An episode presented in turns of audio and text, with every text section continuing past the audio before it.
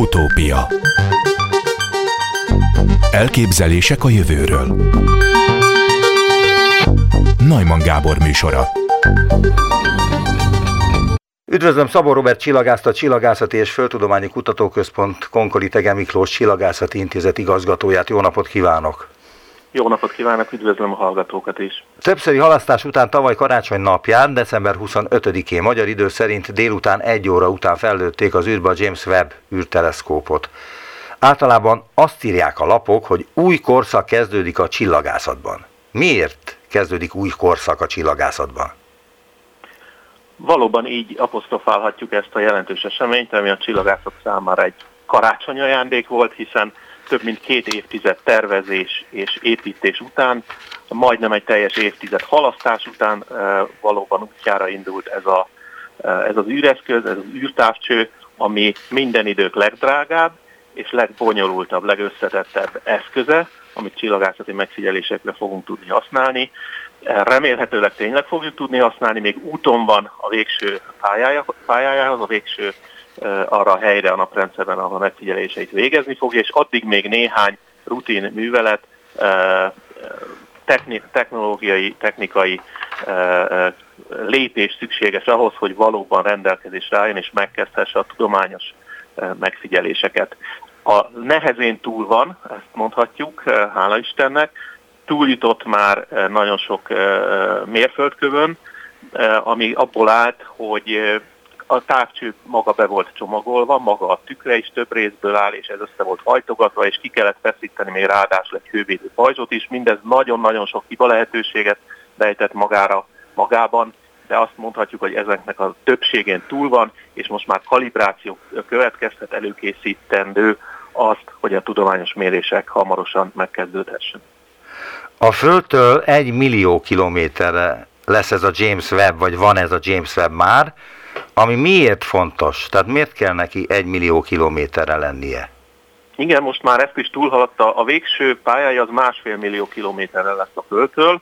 Ez az úgynevezett L2-es Lagrange pont. Most ennek már majdnem a 90 3 át megtette. Elnézést, hogy mi ez az L-Lagrange pont? Igen, ez, ez, egy, ez egy kitüntetett pont a naprendszerben, a nap-föld rendszerében, mint két tömegpont rendszerében van öt ilyen pont. Ez a, ez a pont, e, úgy kell elképzelni, hogy tulajdonképpen itt teljesen nyugalomban lesz a távcső, olyan értelemben, hogy a, a Földdel együtt forog, és ezért a nap és a Föld, ez a Földön túl van, tehát a, a nap túloldalán, a Föld másik oldalán, másfél millió kilométer a, a, Földünktől, tehát még a Holtól is, jócskám, többszörös távolságban, és ebben a pontban nyugodtan végezheti a megfigyeléseket több szempontból tehát egyrészt mindig egy irányba fog látszani a nap és a föld, valamint a hold a távcsőtől, tehát mindig egy irányba tudja fordítani a hővédő pajzsát, amivel le kell árnyékolnia, e, távol kell tartania a, nap e, melegítő e, sugarait, ugyanis, ugyanis infravörösben fog ez a távcső működni, és az infravörös detektoroknak hűtés szükséges, tehát ez egy nagyon fontos szempont. A másik fontos szempont, tehát egyrészt ez technikailag így akkor ezek a megfigyelések kivitelezhetőek, másrészt pedig a hőmérséklet maga is fontos ennek a stabil értéken tartása, tehát mindenképpen a Földtől jóval távolabb kellett elhelyezni, és ez egy bevett hely, egy, egy minden szempontból megfelelő hely, több űrtársa is működött és működik már itt.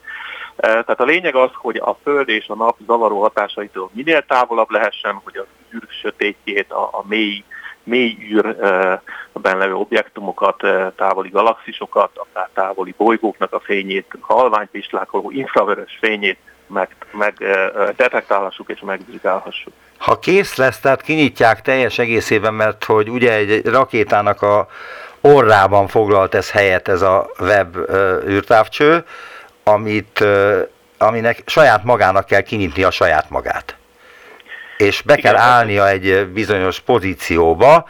Iszonyú bonyolult, mondta az előbb, hogy rengeteg hiba lehetőség volt, de ezen már túl vagyunk, tehát eddig még nem következett semmilyen hiba?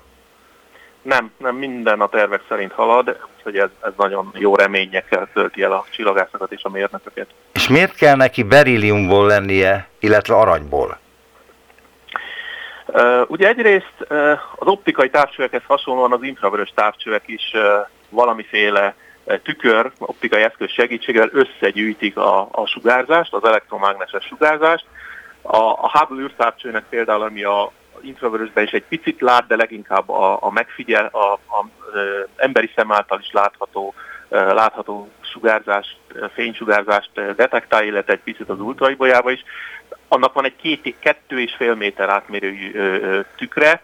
A James Webb-nek a tükre összességében azt mondhatjuk, hogy 6,5 méter átmérőjű nagy tükör, ami már mutatja, hogy jóval több fényt, jóval több sugárzást fog tudni összegyűjteni, ami azt jelenti, hogy halványabb objektumokat fogunk látni. Tehát egyrészt ezért kell a nagy méret, és a különleges anyagnak is nagyon fontos szerep jut. Nem mindegy, hogy milyen anyagból készítjük ezt a, ezt a tükröt, és ráadásul itt több tükör szegmensről beszélünk. A James Webb esetében 27 egyedülálló tükör szegmens fog összeállni egy nagy tükör, és nagyon-nagyon nagy precizitással kell egymáshoz összehangolni, hogy a megfelelő felületet tudja alkotni ez a tükör, és valóban berilliumból van, aranybevonattal, ennek mindenféle, az aranybevonat azért szükséges, hogy minél jobban ugye visszaverődjön az összegyűjtött infravörös sugárzás, és aztán a, fókuszpontban pedig mindenféle detektorok és eszközök fogják elemezni tovább ezeket a, ezt a sugárzást, amit összegyűjtött a fültükör. A berilliumnak is fontos szerepe van, mert például a, e, ebben az L2 pontban levő nagyon alacsony hőmérsékleten is jól tartja az alakját, ami, ami kulcsfontosságú, mert hogyha eldeformálódna a tükör, akkor a kép élessége azonnal romlana, és használhatatlan lenne a megfigyelések szempontjából. Másrészt uh, alacsony a, a sűrűsége is, jól megmunkálható, egy csomó-csomó olyan uh, igazából mérnöki szempontból is fontos uh, tulajdonságon a berilliumnak, amiért berilliumból építették ezt az infravörös távcső tükröt, ami aztán a James Webb-be került. Azt írják erről a teleszkópról, hogy a több mint 10 milliárd dolláros projekt célja, úgy tudom, hogy 15-be került egyébként, hogy a teleszkóp az univerzum legkorábbi időszakait vizsgálja majd, de megfigyelhet éppen születő csillagokat, és felfedezhet lakható exobolygókat is. Mi ebből a legfontosabb ön szerint? Hát azt kell mondanom, hogy ezek a legfontosabbak, tehát ennél is még tágabb lesz az a, a, a, a, a tudományos kutatásoknak a köre, amit a James Webb űrteleszkóppal fogunk tudni vizsgálni, de ezek, amiket ön elmondott, a távoli univerzum, a galaxis kezdemények közvetlenül az ősrobbanás után, uh, amit a James Webb látni fog, és a Hubble nem látott. Azt szoktam mondani, hogy a Hubble az látta mondjuk a galaxisoknak, amiből amiből a mi galaxisunk is kialakult, a galaxis kezdeményeknek mondjuk az obodás korát, és most még jobban vissza tudunk menni a nagyobb távcsőnek, az, az infravörös hullámhoztartománynak köszönhetően most a galaxisok bölcsödéskorát fogjuk megfigyelni közvetlenül az ősrobbanás után.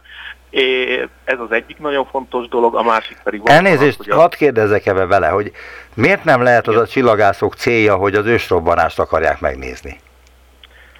Mert hogy itt le van fektetve, hogy az ősrobbanás után nem tudom, hanyadik másodperctől várják majd a különböző effektusokat a James Webb segítségével, de az ősrobbanás az, az miért ennyire távoli, hogy nem lehet még megközelíteni sem, elméletben sem?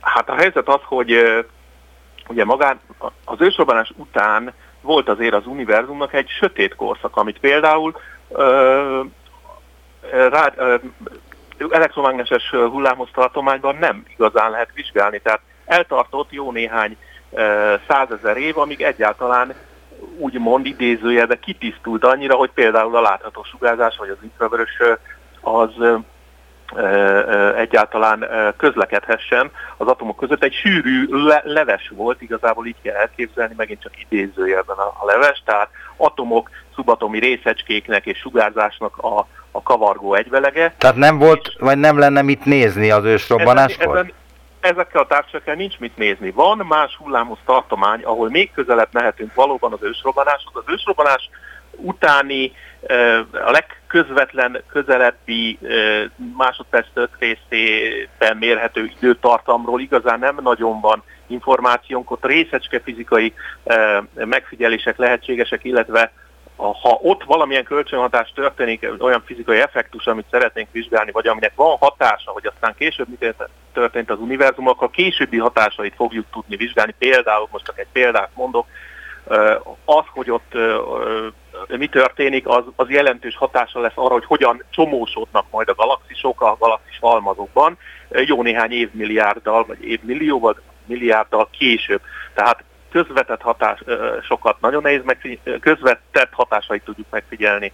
E, ennek a, a, az ősrobbanáshoz legközelebb időtartamak közvetettet, közvetlen nagyon nehéz, de még egyszer a, a, a, az ősrobbanásnak a maradvány sugárzása, tehát egy nagy robbanás volt, aminek aztán még a továbbiakban is ugye terjed ez a, ez a robbanás valójában, és ez a mikrohullámú háttérsugárzásban, amilyen felfedezésére Nobel-díjat is adtak, ez az univerzum ugye abszolút nulla hőmérsékleténél 2,7 fokkal melegebb állapotnak felel meg. Ez az, amit most is tudunk detektálni, és ez is érzékeny arra, nagyon pici fluktuációk, nagyon pici ingadozások figyelhetők meg, tízezer résznyi ingadozások attól függően, hogy merre nézünk az égbolton. Ezek felelnek meg az univerzum legelső sűrűsödéseinek, amik az, amikből aztán később a nagyon nagy méretű anyagcsomó galaxis halmazó galaxisok kialakultak. Tehát ilyen szempontból az, a James Webb távcső azért is áttörés, és azért beszélünk áttörésről, mert egészen közel megy ahhoz a határhoz, ameddig egyáltalán e, ember alkotta eszközzel, infravörös optikai távcsőekkel el, e, el lehet jutni, és hogyha még tovább szeretnénk vizsgálni, még közelebb az ősrobbanáshoz, akkor megint más eszközökhez, más eljárásokhoz, más fizikai folyamatok vizsgálatához kell nyúlnunk. És valóban 10,5 milliárd dollárt költöttek, nem 15-10,5 milliárd, azt hiszem a végösszeg, de persze ezt lehet másképpen is számolni, itt, itt nagyon sok embernek a fizetésétől kezdve, nagyon sok tervezőnk a három évtizeden keresztül ezt nehéz is még összesíteni, és még inflációs hatásokat és minden más figyelembe venni, de az biztos, hogy minden idő legdrágább csillagászati eszköze az, ami, ami most jó úton halad a felé, hogy valóban megláthassuk az első fényt. Az első fény az azért érdekes, az első olyan kép, amit megalkot egy csillagászat távcső, az első fénynek, vagy first light-nak hívjuk. Ez még egy kicsit odébb van, ez valamikor június közepén, környékén várható, és akkor aztán tényleg megkezdheti majd az űreszköz a, a tudományos megfigyeléseket. Addig mindenféle beállítások és a paraméterek pontos mérése, technikai beállítások és, és mérnöki munkák vannak még, hogy minden a helyére kerüljön, és minden műszer megfelelően működjön. Lehet, hogy ez teljesen abszurd kérdés, de kíváncsi vagyok rá, hogy, hogy egyáltalán ennek van-e értelme, hogy van helye vagy iránya az ősrobbanásnak? Ön... Tehát, hogy merre nézzen, a, merre, merre nézzen a James Webb űrtávcső, ahol láthat valamit majd? Az igazság az, hogy minden, bármerre néz, a, a, azt fogja látni. Tehát amikor ugye távolra nézünk, nagyon messzire nézünk az univerzumban, akkor nem csak térben, hanem időben is visszafelé nézünk. Tehát tulajdonképpen egy felületet fog látni, azt a legkorábbi felületet, azt a legelső felületet, amit, amit ő meg tud figyelni, és ez pedig mindenfelé van körülöttünk, mert hiszen az univerzum azóta nagyon-nagyon-nagyon-nagyon-nagyon sokszorosára tágult, volt egy infláció, egy, egy, egy nagyon gyors felfúvódás, és, és ezért nem is tudjuk kijelölni azt a, a nincs egy középpont, ez, ez egy kicsit nehéz megérteni, de nincsenek a robbanásnak most lokalizáltó középpontja, sőt, még egy lépéssel hátralépve filozófiai gondolatot hadd dobjak be, tehát maga az ősrobbanás hozta létre, vagy akkor jött létre az anyag is, ami aztán meghatározza a teret. Tehát amikor az ősrobbanás... Az anyag előtt, is, elnézést, meg az idő is? Az idő is így van, tehát az ősrobbanás előtt nem tudunk időről beszélni. Az az, az, az ősrobbanással együtt, az anyaggal, az energiával együtt, tehát a tömeggel együtt kódolódik bele, hogy úgy mondjam, ebbe a téridőbe. E, ebben nem menjünk bele szerintem sokkal részletesebben, általános relativitás elméletet, ha valaki tanul, vagy tanulmányozza, akkor tud ilyen kérdéseken gondolkodni, de nagyon fontos, hogy ezért nem tudjuk kijelölni, hogy hol volt az ősrobbanás, ne, még a tér maga sem értelmezhető. Ez, ez, ez, ez borzasztóan furcsa hangzik, de sem az idő, sem a tér nem értelmezhető az ősrobbanás előtt. Tehát ezért nem is tudjuk megmondani, hogy hol történt. Azt tudjuk, hogy most mindenhol körülvesz bennünket, és, és bármere nézünk az, az égen, minél távolabb nézünk, akkor egyre közelebb jutunk ehhez az ősrobbanáshoz. Így, a, a azt hiszem, föl, így lehet felfogni. A Földön találtak olyan tárgyat, ö, ami az űrből érkezhetett a Földre, aminek az ősrobbanáshoz lehetett valamilyen köze? Hát magához az ősrobbanáshoz nem igazán, tehát még egyszer, mi fürdünk egy olyan kozmikus háttérsugárzás van, ez egy mikrohullámú sugárzás, ami, amiben az egész univerzumot átjárja. Tehát ez például egy, egy ilyen relikvia az ősrobbanásnak a maradvány. Aztán persze lehetnek olyan sugárzások, akár mini fekete lyukak, ha nagyon egzotikus elméleteket nézünk, amik a Föld közelébe kerülhetnek. De általában itt a Földben, Földön és a naprendszerben ugye körülbelül 4,5 milliárd évvel ezelőtt kezdődött az egész történet, amikor a nap kialakult és a bolygók is, tehát körülbelül ez az az idő tartomány, hogy körülbelül, ha meggondoljuk, ez az, az ősrobbanástól eltelt 13,8 milliárd évnek körülbelül az egy harmada. Tehát a nap az, az univerzum életének az utolsó egyharmadában jött létre, és mi is azóta vagyunk itt. Hát mi még, még sokkal később, de, de maga a Föld és a kozmikus környezetünk, de valóban érkeznek, érkezhetnek ennél régebbi, vagy máshol keletkezett objektumok is. Elég csak arra gondolni, hogy, hogy az emberiség már kettő olyan kisbolygót is felfedezett, ami nem a saját naprendszerünkben keletkezett, hanem egy távoli, valószínűleg egy távoli naprendszerből dobódott ki, és akár még idősebb is lehet, mint maga a mi naprendszerünk, illetve mikrometeoritokban, ilyen pici, pici parányi szemcsékben, milliméteres, vagy még annál is jóval kisebb szemcsékben található olyan találhatók olyan izotópok, olyan kémiai elemek, amiket a csillagászok és meteoritkutatók a, a, valószínűsítik, hogy nem a mi napunkból vagy a naprendszerünkben keletkezett, hanem a naprendszer környezetében más csillagoknak a végállapotaiban, felfogódott óriás csillagokban vagy szupernova maradványokban keletkeztek. Tehát igen, lehet olyan anyag, ami nem a mi naprendszerünkben keletkezett, el is érhet bennünket. Az ősrobbanásból igazából anyagról nem nagyon beszélhetünk, sugárzásról beszélhetünk, hiszen még csillagok sem jöttek létre, hiszen még a galaxisok is jóval több idő kellett, hogy létrejöhessenek, bármiféle szilárd halmaz alá anyag. Tehát ilyen értelemben az ősrobbanásból tól anyagot nem várunk a naprendszerben, abban a háttérsugárzásban viszont mindannyian az egész kozmikus környezetünk fürdik, ami és az észlelhető, megfigyelhető rádiótávcsövekkel, megfelelő érzékeny berendezésekkel, ami az ősrobbanás egyik közvetett, illetve közvetlen, bocsánat, közvetlen bizonyítéka egyébként. Tudom, hogy ez a kérdés ez már túlmegy a tudományosságon, de azért megkérdezem, hogy hogy azt lehet tudni, mitől jött létre az ősrobbanás? Vagy mi a jelenlegi elmélet ezzel kapcsolatban? Én szerintem itt, itt érkezünk el tulajdonképpen a, a ponthoz.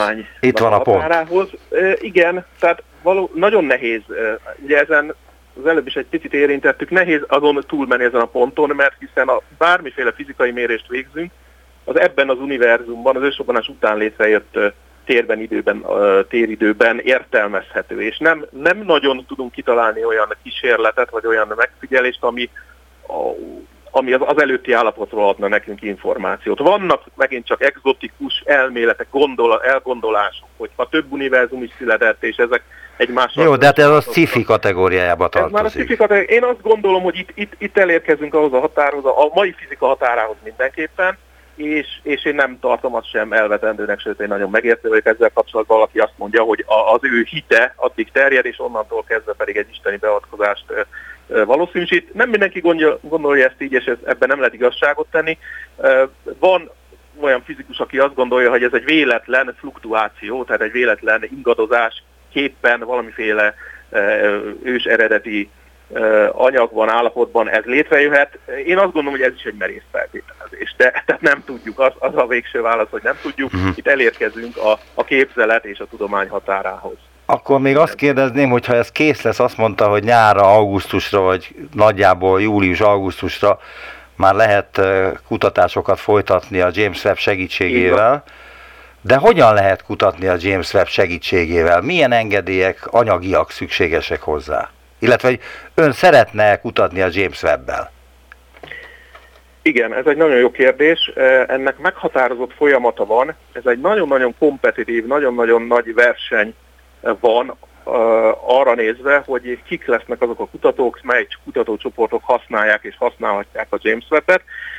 Senki sem sajátíthatja ki, tehát hiába a NASA fejlesztette, de európai segítséggel és kanadai segítséggel egyébként, tehát jelentős európai hozzájárulás is volt, nem sajátítja ki egyetlen kutatócsoport sem, hanem versenypályázaton kell benyújtani, kellett már benyújtani megfelelő megfigyelési programokat, amit aztán nagyon alaposan megvizsgálva a Tudományos Bizottság eldöntik, hogy melyek a legjobbak, melyek, amelyek legtöbbet fognak hozzárni a jelenlegi tudásunkhoz, melyek a leginnovatívabbak, legeredetibb ötletek, amik valószínűleg nagyon fontos eredményeket fognak produkálni. Itt egy picit azért ugye a, a jóslás kategóriájába is esünk. Mi lehet az a nagyon fontos, melyikből lesz Nobel-díjas felfedezés? Senki nem tudja, de azért ennek már megvan a folyamata más távcsövekre is, más Hubble távcsőre, földi távcsövekre is, akár más műszerekre is gondolhatunk a, a részeske fizikusok által működtetett a gyorsítókra és hasonló berendezésekre. Egy versenypályázati folyamaton kell elnyerni, és itt nagyon büszkén kell mondanom, hogy magyarországi, magyar kutató kollégáim is nyertek el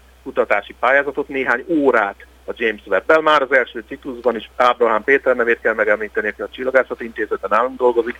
Ő témavezetőként erre egy nagyon rangos pozíciót kapott, és elfogadták az ő pályázatot, de ugyanúgy szegedi kutatók, például Szalaj Tamás, csillagász, asztrofizikus is egy olyan tímben van, egy olyan csoportban, egy nemzetközi csoportban, akik például szupernovákat fognak vizsgálni, azt, hogy a szupernovák mennyi port gyártanak az univerzumban, és ez hogyan kapcsolódik a csillagkeletkezéshez, bolygókeletkezéshez, és más magyar kutatók nevét is említhetem, akik külföldi intézetekben kapcsolódnak kutatási pályázatok, amik sikeresek voltak, négyszeres túljelentkezés volt, most az első ciklusban 6000 megfigyelési órát osztottak szét, és majdnem 1200 kutató csoport pályázott, négyszeres volt a túljelentkezés e tekintetben, és olyan magyar kollégánk is van egyébként, Detre Őrs nevét kell megemlíteni, aki Németországban, Heidelbergben a, a James Webb-nek az egyik infravörös műszerén dolgozott, és őt egy, egy, egy elég jelentős csoportot vezetett. Tehát a magyarok is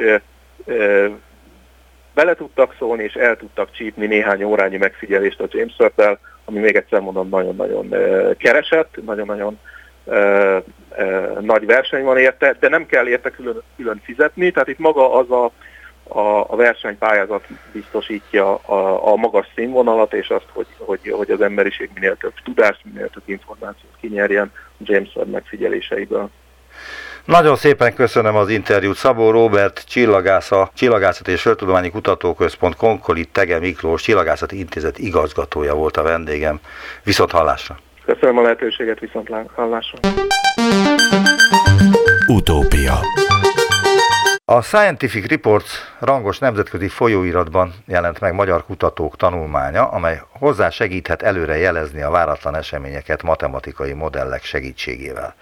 Itt van velünk Somogyvári Zoltán, a Wigner Fizikai Kutatóközpont tudományos főmunkatársa. Jó napot kívánok! Jó napot kívánok, üdvözlöm is a hallgatókat is. Miért nevezik unikornis vadásznak a kutatásukat? Nagyon jó kérdés. E, ugye ez tulajdonképpen egy anomália detekciós algoritmus. Az a lényege, hogyha adunk neki egy idősort, akkor azt keresi benne, hogy történt-e valami egyedi, rendkívüli dolog, a, van-e valahol egy egyedi, rendkívüli mintázat az idősorban. És léteztek már anomália detekciós módszerek, vannak elméletei annak, hogy hogyan jön létre általánosságban egy rendszerben egy anomália. És ebben az irodalomban... Elnézést, mielőtt itt tovább megyünk, tisztázni kell egy pár dolgot, mert hogy ez nem egy szakmai Igen. műsor, tehát hogy a hallgatók számára az anomáliát szeretném definiálni. Aha, Valami nem várt, oda nem illő esemény? Igen, tulajdonképpen igen, tehát hogy vala, valami, amikor ö, ami valami, tehát egy, megy egy idősor, mondjuk képzeljünk el egy EKG görbét, ahol ugye látszanak, látszik a szívverés folyamatosan. Igen. És van természetesen szívverésről szívverésre valami kis variáció, valami kis változás, tehát a normális adatok sem mindig ugyanolyanok, annak is megvan a maga variabilitása, de ennek ellenére azért néha történnek olyan rendkívüli események, amiket ugye szívfibrillációnak, vagy valamilyen akár kóros dolognak a megnyilvánulásaként látunk, tehát ami, ami eltér attól, ami megszokott. És ezeket hívjuk anomáliáknak egy idősorban. És az önök programja illetve én nem tudom, micsoda ez. Elmondaná igen, azt, hogy mi az, amit önök kifejlesztettek? Igen, igen, tehát tulajdonképpen ez, ez egy algoritmus, ami természetesen egy számítógép formájában, számítógép program formájában testesül meg, ez arra jó, igen, tehát amikor az világos, hogy anomáliákat fontos figyelni, és fontos őket detektálni. Akár ha arról van szó, hogy a, ténylegesen a szívet, szívműködését figyeljük, akár ha a, egy mondjuk egy bonyolult ö, nagy rendszer egy olajfinomítónak a viselkedését. Ugye nagyon-nagyon sok paramétertől függ, ö, ö, sok minden változik ö, benne folyamatosan, de figyelni kell, hogy figyelik, figyeli sok tízezer műszer azt, hogy átlépe egy határértéket, valami, de ha ilyen határértékátlépések nem történnek, akkor is előfordulhat, hogy valami szokatlan állapotba kerül a rendszer, ami, amit eddig még nem láttunk, vagy ami vagy éppen láttunk, de, de tudjuk, hogy nem jó. Szóval ezek az anomáliák, és az ilyen anomáliákat, mint mondjuk egy szív betegségnek a jeleit is, ha tudjuk, hogy milyen eltérést várunk, akkor ugye többé-kevésbé tudunk egy, valam, egy számítógép programot írni rá, hogy azokat az eltéréseket felismerje és szóljon nekünk. A mi algoritmusunknak az a különlegessége, hogy nem kell neki megmondani, hogy milyen lesz az az eltérés, amit várunk, amit a, ami, de ha bármi, ha eltér a normálistól a a mintázat, akkor ezt magától felismeri. És utána persze, mint ahogyan mondjuk az ilyen 24 órás figyelő EKG rendszeres esetében is, utólag az orvos feladata, hogy amit a, ahol az algoritmus jelzett, hogy valami furcsát látott, azt az orvos kiértékelje, hogy mi a jelentése ennek a furcsa hullámnak, lehet ez egy hiba a műszerben, de lehet egy olyan dolog, ami valóban egy szívbetegségre utal. Az a helyzet, hogy ö, ö, önök hárman, ugye, akik Igen. ebben a, a kutatásban részt vesznek, interjút adtak a HVG-nek.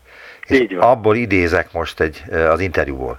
A kutatást összefogó Somogyvári Zoltán az egészségügyben használt EKG-t hozta fel példának, ahogy az előbb is itt a riportban, hogy megmagyarázza, mi az általuk fejlesztett algoritmus lényege. Lehet olyan algoritmust írni, és sokan írnak is, amiben beletáplálják az összes ismert betegség jellemzőit. Így kiderül például az, hogy ezek a jellemzők hogyan változtatják meg az EKG hullámait.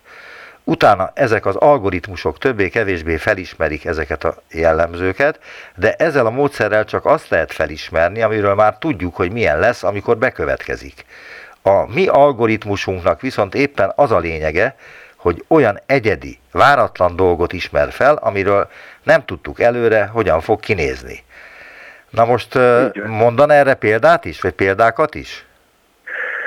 Igen, számunkra már csak azért is így volt, hogy mert ugye mi nem voltunk sem kardiológusok, sem gravitációs hullámszakértők, sem a közgazdászok, tehát mindazok a példa adatsorok, amikre mi kipróbáltuk a módszerünket, ott a, természetesen igyekeztünk tájékozódni, de de konzultálni szakértőkkel, de alapvetően ugye nem a mi szakterületünk volt. Tehát a, az algoritmusunk azt ö, vizsgálja, hogy van egy egyedi mintázat az adatsoron. Na most ez érdekes kérdés, mert ha például azt kérdezném, hogy mondjuk a lottó sorsolás sok során voltak-e egyedi nyerő mintázatok, amik ugye csak egyszer fordultak elő? Erre nagyon egyszerű válaszolni, hiszen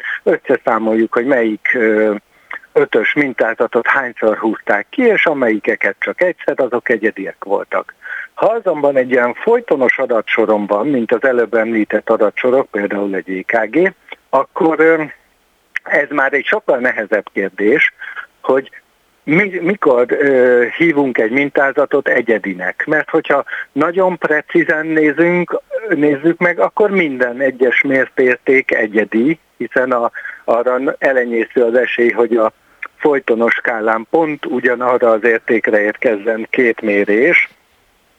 de ez nem segít abban, hogy felismerjük azt, hogy a rendszerben, amit figyelünk, valami megváltozott, valami ö, különleges dolog történt, amit eddig nem láttunk. Na erre sikerült egy algoritmust adnunk, hogy ilyen folytonos adatsorokban felismeri azokat a rövid mintázatokat, amelyek valamilyen szempontból különlegesek és egyediek. Mikor először, először egy ilyen algoritmust, persze ilyen öm, teszteken vizsgálunk, vizsgáljuk, vizsgáljuk meg őket, hogy amikor szimulálunk különféle adatsorokat, ami különféle nehézségek elé állítják az ilyen algoritmusokat, és mi magunk helyezzünk el rajta anomáliákat, különleges eseményeket. Néha van olyan is, amit könnyű szemmel felismerni, van olyan, ami az ember számára szinte felismerhetetlen, van olyan, ami a gép számára, mármint hogy korábbi hasonló algoritmusok számára okoz gondot, és akkor ezeken vizsgáljuk, hogy mennyire pontos az algoritmusunk.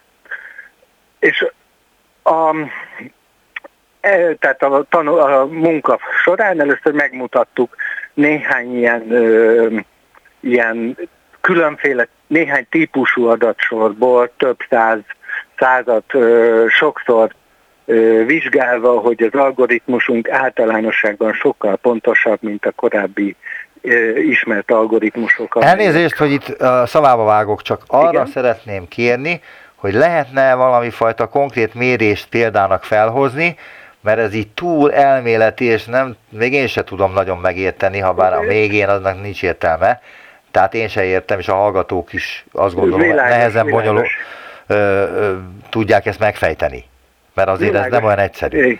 Tehát, hogy igen, mi, igen, milyen igen. példánál, például az EKG-t mondta az egyik példának, de gondolom mással is, tehát agyi hullámokkal is foglalkoznak, mert van egy agysebészük is Bábel Tamás személyében. Igen, igen. Na hát például az EKG-nál, hogy egy konkrétabb példát mondjak, egy olyan adatot, tehát a, a, a szimulált tesztek után utána áttértünk, hogy a valódi adatokon, valódi adat, mutassunk példát a módszer alkalmazására. Igen. Az EKG-nál egy olyan adatot használtunk, amikor egyszerre rögzítették alvás közben egy páciensnek a lélegzését, és közben az, a szív szívverését. elektromos jeleit is, igen, tehát igen. az EKG-t is. És azért, talál, azért használtuk ezt az adatot, mert tudtuk, hogy volt rajta már egy különleges esemény, méghozzá egy úgynevezett alvási apnoé, amikor egy pár másodpercen megakad, leáll a légzése a páciensnek. Ilyen előfordul, és hát ugye elég veszélyes jelenség is. Hát kihagy a légzés, ezt a holter készülékkel igen. szokták mérni eh, Pontosan. egyszerű földi halandókon, hogy akkor 24 órában hogyan viselkedik a szíve alváskor, vagy fizikai megterheléskor, és akkor ki, kijönnek ezek a eltérések, amik anomáliák. Pontosan így van. Igen, nevezve. igen, igen.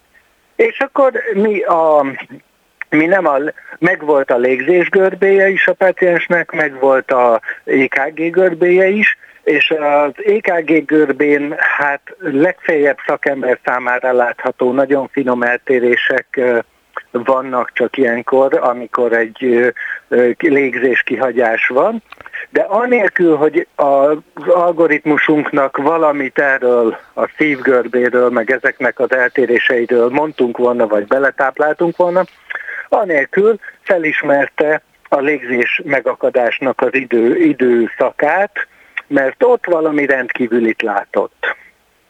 Aha, és ez hogy jelenik meg a számítógépen? Tehát mit látnak a képernyőn, amikor ez a program lát valamilyen érdekességet? Tulajdonképpen, ahogy mi úgy jelenítjük meg, hogy hát ugye kiszínezzük a, a, a, a különleges tehát a eseménynek az idejét. Most itt jön az, hogy miért hív, hívtuk ezt unikornis vadásznak. Igen, igen, igen az anomália detekciós irodalomban volt egyfajta hagyománya annak, hogy ilyen mondjuk így, hogy különleges vagy akár mitikus állatokat használtak fajta metaforaként. Létezik egy híres könyv, amit, ami az anomáliát a fekete hattyúhoz hasonlítja, amikor ugye a sok fehér között meglátunk egy feketét. Igen, igen. Egy, egy másik ö, munka azt mondta, hogy bizonyos fajta anomáliák, mint például egy ilyen nagy tőzsde összeroppanás, az, az nem így néz ki, hanem egész más mechanizmusok működnek, és ezeket a hatalmas anomáliákat ők sárkány királynak nevezték el. A mi algoritmusunk meg egy speciális tulajdonságot vizsgál azt, hogy egyedi a jelenség, és mivel ezt angolul úgy hívják, hogy unique event, egyedi esemény, így egy kicsit szójátéként unicornnak, azaz unicornisnak neveztük el a, az algoritmusunkat, tehát innen jött az unikornis vadász algoritmus. Aha, tehát hogy ez egy szójáték is tulajdonképpen, Habár én nem tudom etimológiailag, hogy az angolba hogyan ment át az unikornis, mert lehet, hogy ugyanúgy, ahogy önök ezt kitalálták. Hát igen, latin eredetű eredetileg is, de igen, tehát, ö, ö, tehát a unikornisnak neveztük el az egyedi eseményeket, és akkor ilyen módon az algoritmusunk a Ezzel a módszerrel, ezzel a módszerrel hogyan lehet az agyi tevékenységeket kutatni? Az előbb már céloztam rá, hogy egy agysebészként is dolgozó kutató van az önök csapatában Bábel Tamás személyében, és az is szerepel azt hiszem valamelyik leírásban, ami erről szól, hogy az agyi tevékenységeket is jobban lehet ezáltal megfigyelni. Mármint, hogy az önök algoritmusa segítségével. Igen. Valójában most még ebbe a tanulmányban nem kerültek bele az agyi ö, vizsgálatok, bár valóban ö, dolgozunk ilyen irányban is. A, amint belekerült a tanulmányba, az valóban az EKG-n kívül például gravitációs hullám detekció volt, illetve egy tőzsdei indexen kerestünk rendkívüli eseményeket. A gravitációs hullámmal kapcsolatban ö, mi volt ennek a ö, szerepe? Igen, szintén a alap ö, helyzet az az volt, ugye, hogy kerestünk olyan ö, idősorokat, amelyeket már tudjuk, hogy, hogy bemutassuk, tehát hogy be tudjuk mutatni az algoritmusunk működését, olyan adatsorokat kerestünk, amelyeken már tudtuk előre, hogy van rajta valamilyen rendkívüli esemény. És mivel tudtuk, hogy a, az elméleti fizikusok által kiszámolt és megjósolt hullámformák alapján a, nem olyan régen, pár éve detektálták a, az első ö, gravitációs hullámokat, amik tá, egy távoli két fekete lyuk egymás. Tudom, ez a, ez a LIGO rendszer Amerikában, így ugye? Így van, így van, így van. Utolsó pillanatait ö, ö, írja le, vagy rögzíti, amikor két fekete lyuk őrült sebességgel kering egymás körül, és a végén összeolvad, ekkor hozzák létre a legnagyobb gravitációs hullámokat, és ezeket régóta keresték, illetve fejlesztették a detekciós rendszereket, és pár éve meg is találták. Egyszerűen fogtuk az egyik ilyen adatsort, amin már megtaláltak egy gravitációs hullámot, beadtuk az algoritmusnak, és ugye megint a helyzet az, hogy olyan algoritmusokkal találták meg, amiket erre terveztek, amik természetesen az mindig hatékonyabbak, mint a mi ö, naív algoritmusunk, viszont a mi algoritmusunk is megtalálta, anélkül, hogy a részletes jellemzőket beadtuk volna neki. Tehát ez egy olyan algoritmus... Tehát elnézést, akkor hadd kérdezzem meg ezt, hogy ha önök rendelkeztek volna azzal, amivel a LIGO rendelkezik, tehát, hogy ilyen lézeres mérőeszközzel, ami nem tudom, 10 km hosszú, vagy valami ilyesmi tükörrendszerrel megy a fény ide-oda, és azt tudja jelezni, hogyha valami eltérés történik a gravitációban, valamilyen okból kifolyólag, és ez történt ugye a gravitációs hullámokkal, amit be Igen. tudtak bizonyítani, ezért Nobel-díjat is adtak. Ugye? Igen. Tehát, hogy ezt akkor kell tudni, de ismét a cikkből kérdezek. Igaz, a módszernek van hátültője is. Amit az algoritmus talál, arról tudni fogjuk, hogy valamilyen szempontból egyedi. De előre nem tudjuk megmondani, hogy milyen szempontból egyedi. És azt sem feltétlen fogjuk tudni előre, hogy érdekese nekünk az, hogy az esemény milyen szempontból egyedi. Mert lehet, hogy az egy hiba lesz azon az adatsoron. De bármi is az mindenképpen különleges, egyedi, váratlan, mondta Somogyvári. Eddig az idézet, és a kérdésem, miért nem fogjuk tudni megmondani egy váratlan eseményről, hogy miért egyedi? Utólagos elemzéssel természetesen meg tudjuk mondani, ez arra utalt, hogy, a, hogy tehát az algorit, mondjuk az algoritmusunk nem a tőzsdei összeomlás jeleit fogja megtalálni. Vagy a, tehát nem azt, amit mondjuk, hogy szeretnénk, hogy megtalálja, mert ugye nincs is információja arról, hogy mit várunk, hanem mindent megtalál, amit, ami egyedi. És az, hogy az az egyediség, az egyrészt miben tér el a normálistól, ez az utólagos elemzések tudják csak kideríteni, másrészt, hogy az az eltérés, az számunkra fontos információt hordoz, tehát hogy például betegség, szívbetegséget jelez, vagy pedig azt, hogy elment a villamos a Holter EKG készülék mellett, vagy hogy, gravi, hogy tényleg valami csillagászati jelenséget jele, jelez a gravitációs hullám adatsorokon, vagy pedig, ami nagyon gyakori, a rendszernek valamilyen hibáját. Ezt utó, csak az utólagos elemzések tudják megmutatni. Azonban ez az algoritmus használható egyfajta ilyen korai figyelmeztetőként, vagy ilyen figyelemfelhívóként, hogy ezeket az időszakaszokat érdemes utólag megvizsgálni, mert ott valami különleges történt. Aha. Még És azt akar... ez ugyanígy érvényes az ég, égére is, tehát az agyi tevékenységnek a jeleire is. Igen, de az előbb azt akartam mondani, csak elfelejtettem a kérdést, ami miatt elkezdtem mondani ezt a gravitációs hullámmérési eredményt, vagy eseményt, ami nem is tudom hány éve, pár éve történt, és Albert Einsteinnek a jóslatait igazolta, de hogyha önök is rendelkeztek volna ilyen műszerekkel, akkor ennek az algoritmusnak a segítségével önök is meg tudták volna mondani, hogy ezek a gravitációs hullámok azok, amelyeket az Einstein 1905-ben vagy mikor megjósolt. Nem, egyét ezeknek a műszer, ennek a műszernek, tehát a LIGO-nak az, LIGO, a, a, az adatait használtuk, mert ők közzétették ezeket az adatokat. Másrészt pedig nem, hiszen mi nem vagyunk mondjuk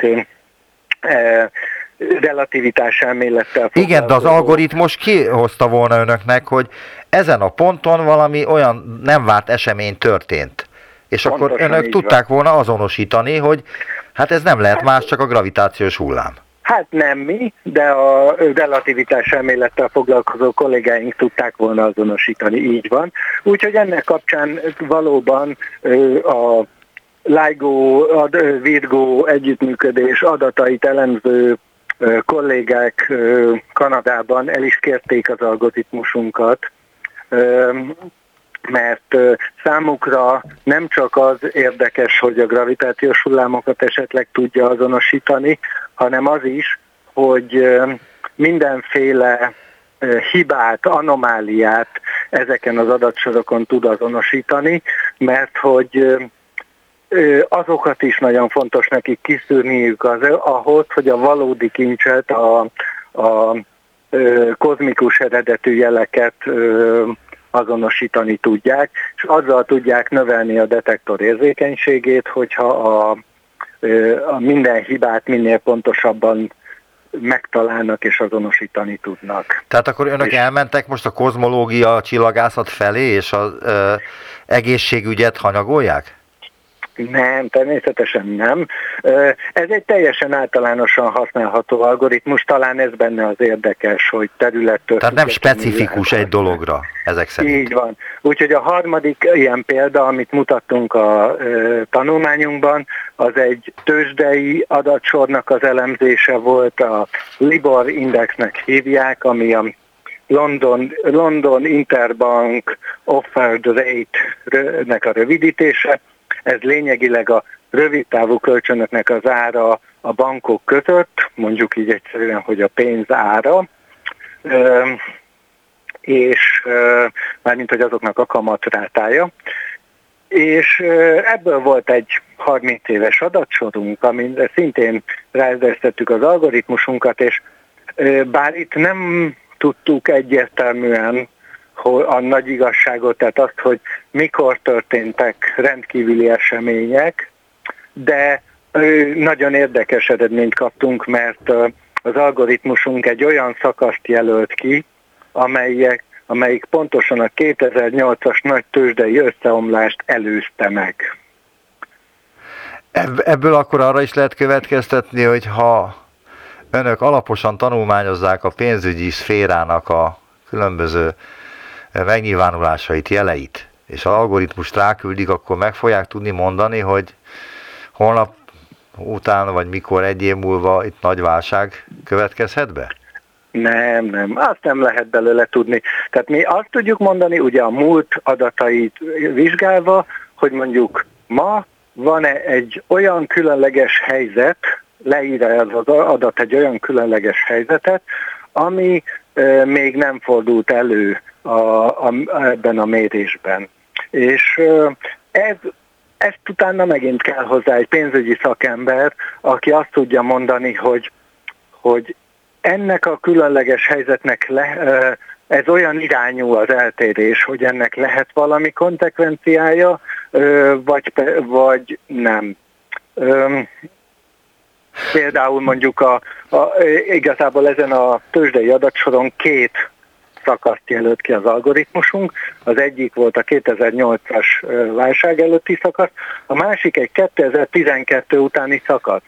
És mikor utána néztünk a, ennek az irodalmának, akkor kiderült, hogy korábbi visszaélések miatt 2012-ben újra fogalmazták ennek a pénzügyi indexnek a kiszámolási szabályát, tehát a, megváltoztak a szabályok, nyilván ez hatott, megváltozott magának a, a pénzügyi indexnek a viselkedése is. És az algoritmusunk felismerte, hogy e, itt egy új szakasz állt elő. Nagyon szépen köszönöm az interjút. Somogyvári Zoltán, a Wigner Fizikai Kutatóközpont tudományos főmunkatársa volt az utópiában. Nagyon szívesen köszönöm Viszont a kérdéseket és a figyelmet.